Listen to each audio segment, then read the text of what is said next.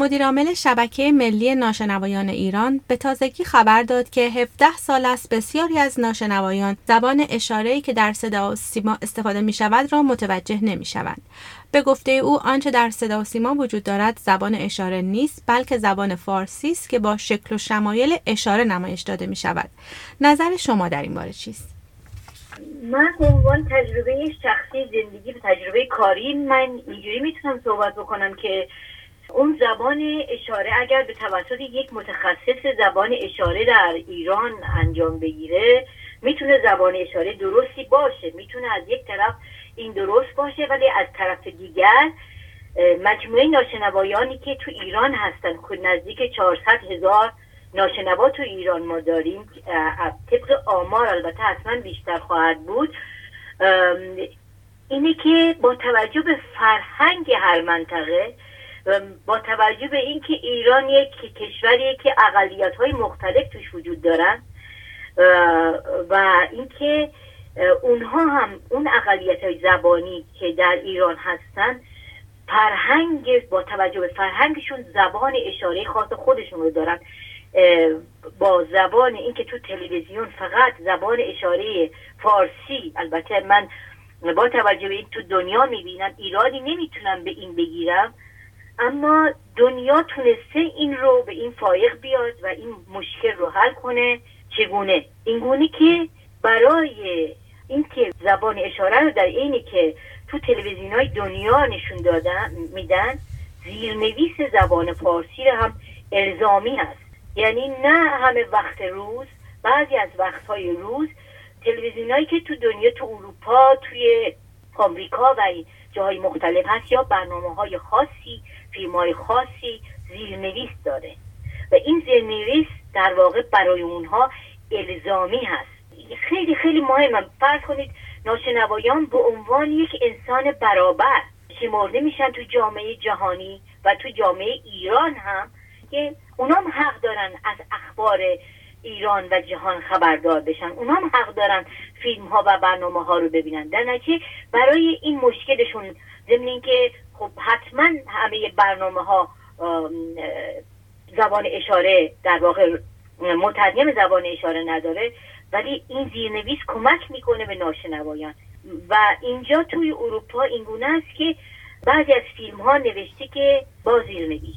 و این کمک می‌کنه به ناشنوایان که بدونن چه فیلمی چه برنامه زیرنویس داره و اون برنامه رو نگاه کنند و اینکه این مشکل رو اینگونه برای یک ایرانی که چند فرهنگیه و چند زبانی هست این مشکل رو با زیرنویس حل بکنند امروز من با یک متخصص زبان اشاره صحبت می‌کردم کسی که سالها دل مشغول این کار هست و خودش ناشنواست می‌گفت که نکته ای رو که در واقع مسئولین امر باید بهش توجه کنن که دستور زبان فارسی و دستور زبان اشاره دو تا چیز متفاوته. اینها باید بسیار کوتاه صحبت بکنن. اگر یک کسی متخصص نباشه با ناشنوایان کار نکرده باشه خودش همینجوری یاد گرفته از یه جاهای زبان اشاره یاد بگیره وقتی می‌خواد بیاد اخبار رو ترجمه کنه بسیار طولانی ترجمه می‌کنه. بسیار کوتاه باید صحبت بکنن تا ناشنوایان متوجه بشن. تا ناشنوایان بفهمن که اوضاع از چه قراره به چه چگونه است. و خود زیرنویس هم باید اینگونه باشه که باید باز هم متخصصین زیرنویس رو در واقع ارائه بدن و کوتاه بنویسن.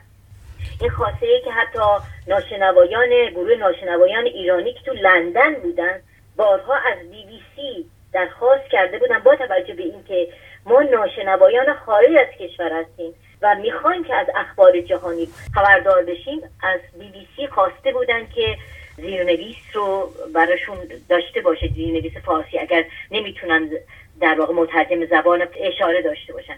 که متاسفانه بی بی سی هم به دلیل اینکه گفته بودجه نداره نتونست این کارو بکنه. اما تلویزیون ملی ایران که متعلق به مردم ایرانه متعلق به ناشنوایان ایرانی که نزدیک نیم میلیون ناشنوا تو ایران داریم خب حقشونه که بخوان که زیرنویس داشته باشن. آیا بعد از چهل سال حداقل این کار رو امکان پذیر نیست؟ من اگه اجازه داشته باشم ادامه بدم می‌خوام به یه نکته دیگه ای تو همین رابطه اشاره کنم. بفرمایید.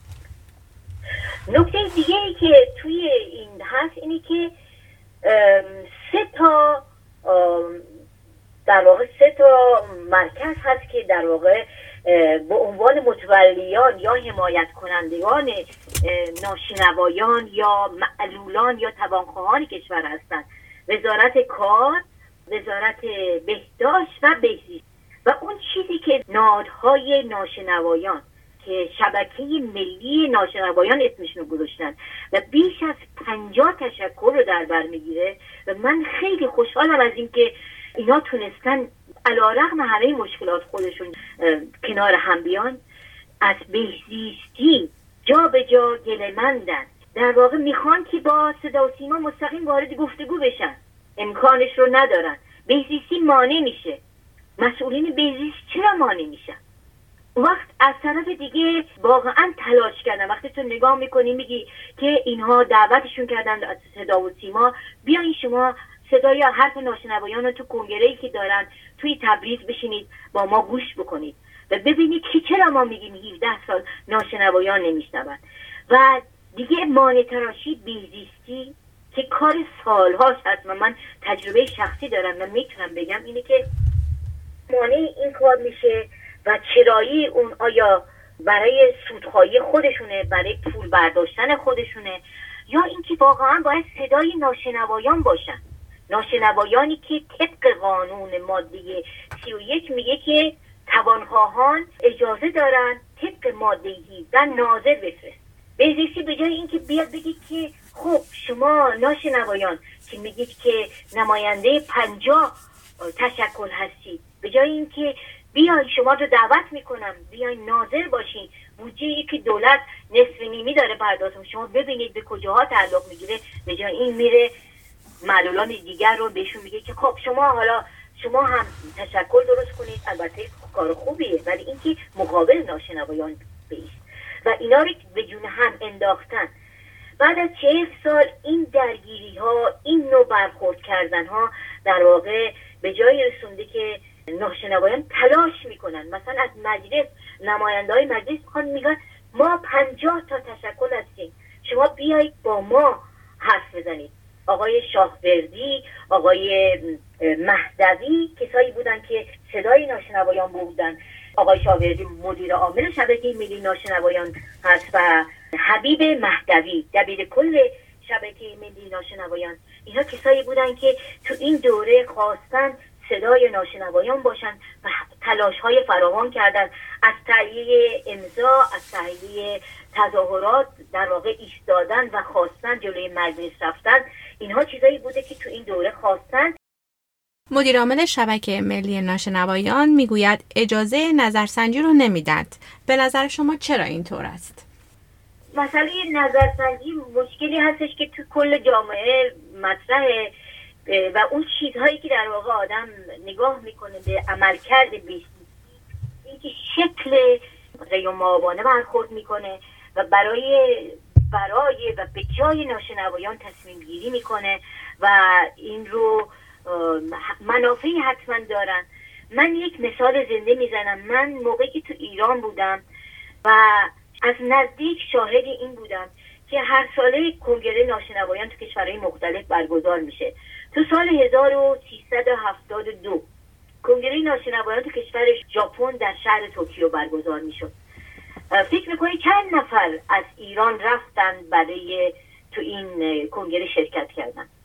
شیش نفر شرکت کردن و هر شیش نفر شنوا بودن. خیلی جالبه. و ناشنوایانی که تلاش کردن برن. از طریق بهزیستی مانعی شدن و یک نفر ناشنوایی که در این کنگره شرکت کرد مجبور شد با هزینه شخصی خودش با فروش اموال خودش و قرض گرفتن بره تو این کنگره شرکت کنه صدای ناشنوایان باشه و بگه که من ناشنوا با هزینه شخصی اومدم و شیش نفر شنوا اینجا نشسته که با هزینه دولتی اومده. و اینکه اونجا وقت مسئولین کنگره به این آقای ناشنوا گفتن که شما به جای ناشنوای حرف بزنید و گزارش از شرایط ایران بدید و اینکه از ایران به دولت ایران خواستن که سال بعد که کنگره در اتریش برگزار می‌شد ناشنوایان شرکت کنن. ولی باز هم در بر همون پاش میچرخید. اینجا در واقع اون موقع حداقل هزینه این بود که بتونن از این مراکز استفاده کنن برای بالا بردن فکر و ذهن ناشنوایان به عنوان اینکه به عنوان یک انسان برابر در جامعه بتونن کارشون پیش ببرن. اما باز بهزیستی مانع می‌شد این مانع تراشی اولین بار نیست و خوب مسئولین مملکت فکر کنن که بهزیستی چرا داره این کار می‌کنه؟ بهزیستی برای چه چرخ لایه ناشنوایان میشه و مانع تراشی می‌کنه یا معلولان کشور توانخواهان کشور میشه. این چیزی که من به طور عملی و از نزدیک دیدم و اینکه امیدوارم که این مشکلات حل بشه و اینها قابل حل هست. ایران یکی از کشورهایی هست من اینو می‌تونم بگم که زبان اشاره تا حد زیادی پیشرفته است پیشرفته تر از یک سری کشورهای همسایه هست ما 1500 دانشجوی ناشنوا داریم خب خود زیر پوشش همین بهزیستیه. ولی کاش بهزیستی عاقلانه تر از این با ناشنوایان با مجموعه معلولان کشور برخورد می‌کرد. و این همه نارضایتی در این سطح بالا نبود. شما دلایل این رویکرد بهزیستی رو در مقابل توانخواهان و در این موضوع مورد صحبت ما ناشنوایان چی می‌دونید؟ شما اشاره کردید به شاید منافع مالی یا ضعف مدیریت آیا این دوتا هستن یا چه, چه موضوعاتی به نظر شما مانع تراشی می‌کنه؟ بله طبیعتا ضعف مدیریت هست اما من فکر می‌کنم که خب اصطلاح پول خوردن پول بالا کشیدن طبیعیه ولی من مطمئنم که افراد خوب و صالحی هم وجود دارن که می‌خوان برای ناشنوایان کار کنن و تلاش کردن. اما با مانع حتما برخورد کردن. من این نکته رو که باز میخوندم این که طبق قانونی که یک سال و نیم پیش مجلس سعی تصویب بکنه ابلاغ قانون حمایت از حقوق معلولان در ایران. یک سال و نیم میگذره. و این بودجه برای این در نظر گرفته بودن حدود 120 هزار میلیارد تومان. این بودجه توی با توجه به کمبودا و پولا و بقیه تحریما و بقیه چیزا که هست خیلی جالبه. این بودجه تو سال 98 که تصویب شد 1100 میلیارد تومان. یعنی یکی بود که این بودجه از قرار شده بود از محل درآمدهای دولت به این حساب ریخته بشه که با گذشته پنج ماه شیش ماه پا در هوا موند و سی درصد از اون رو گفتن تا تامین می‌کنن. یعنی پول خیلی زیادی هم نیست که به اینجاها ریخته میشه. و واقعا ببینید سری جاها یه سری نهادهایی که مراکزی که معلوم نیست به کجاها وصله میلیاردها تومن پول رو بودجه دارن میلیاردها تومن پول برخی به جیب می‌زنن. و فراری میشن. ولی هزار و صد میلیارد تومنی رو که دولت تو سال 98 تصدیق کرده هنوز کامل به حسابشون نرفته. شما حساب کنید ناشنوایان احتیاج به سمعت دارن ناشنوایان احتیاج به بسیاری از مسائل دارن مدارسشون چیزهای مختلفی که هست اینا در واقع همینجوری پا در هوا میمونه و این شکلی میشه که نارضایتی به اوج علا می‌رسه. و نکته دیگه هم که هست اینه که یک بخشی که تو این جا من می‌تونم در رابطه با بودجه بگم این که مثلا فرض کنید بخشی از بودجه نابینایان تأمین میشن هزینه داده میشه برای ماهانه. بخشی حتما خیلی ناچیزه مطمئنا. ولی برای ناشنوایان این رو در نظر نمی‌گیرن. نکته دیگه که هست این که طبق آمار خود دولت چهل درصد بیکاری در در جامعه معلولین وجود داره و ناشنوایان بیشترین درصد از این چیز رو دارن.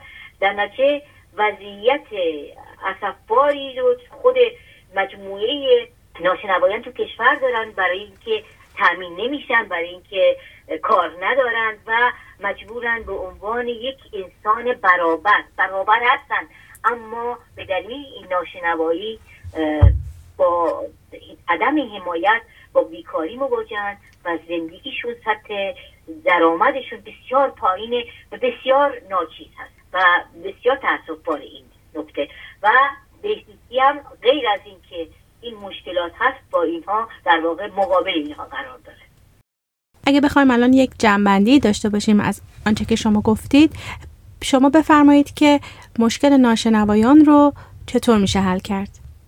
صدای ناشنوایان رو بشنون مجلس نماینده های مجلس با اینها ارتباط بگیرن. نماینده های صدا و سیما با اینها ارتباط بگیرن.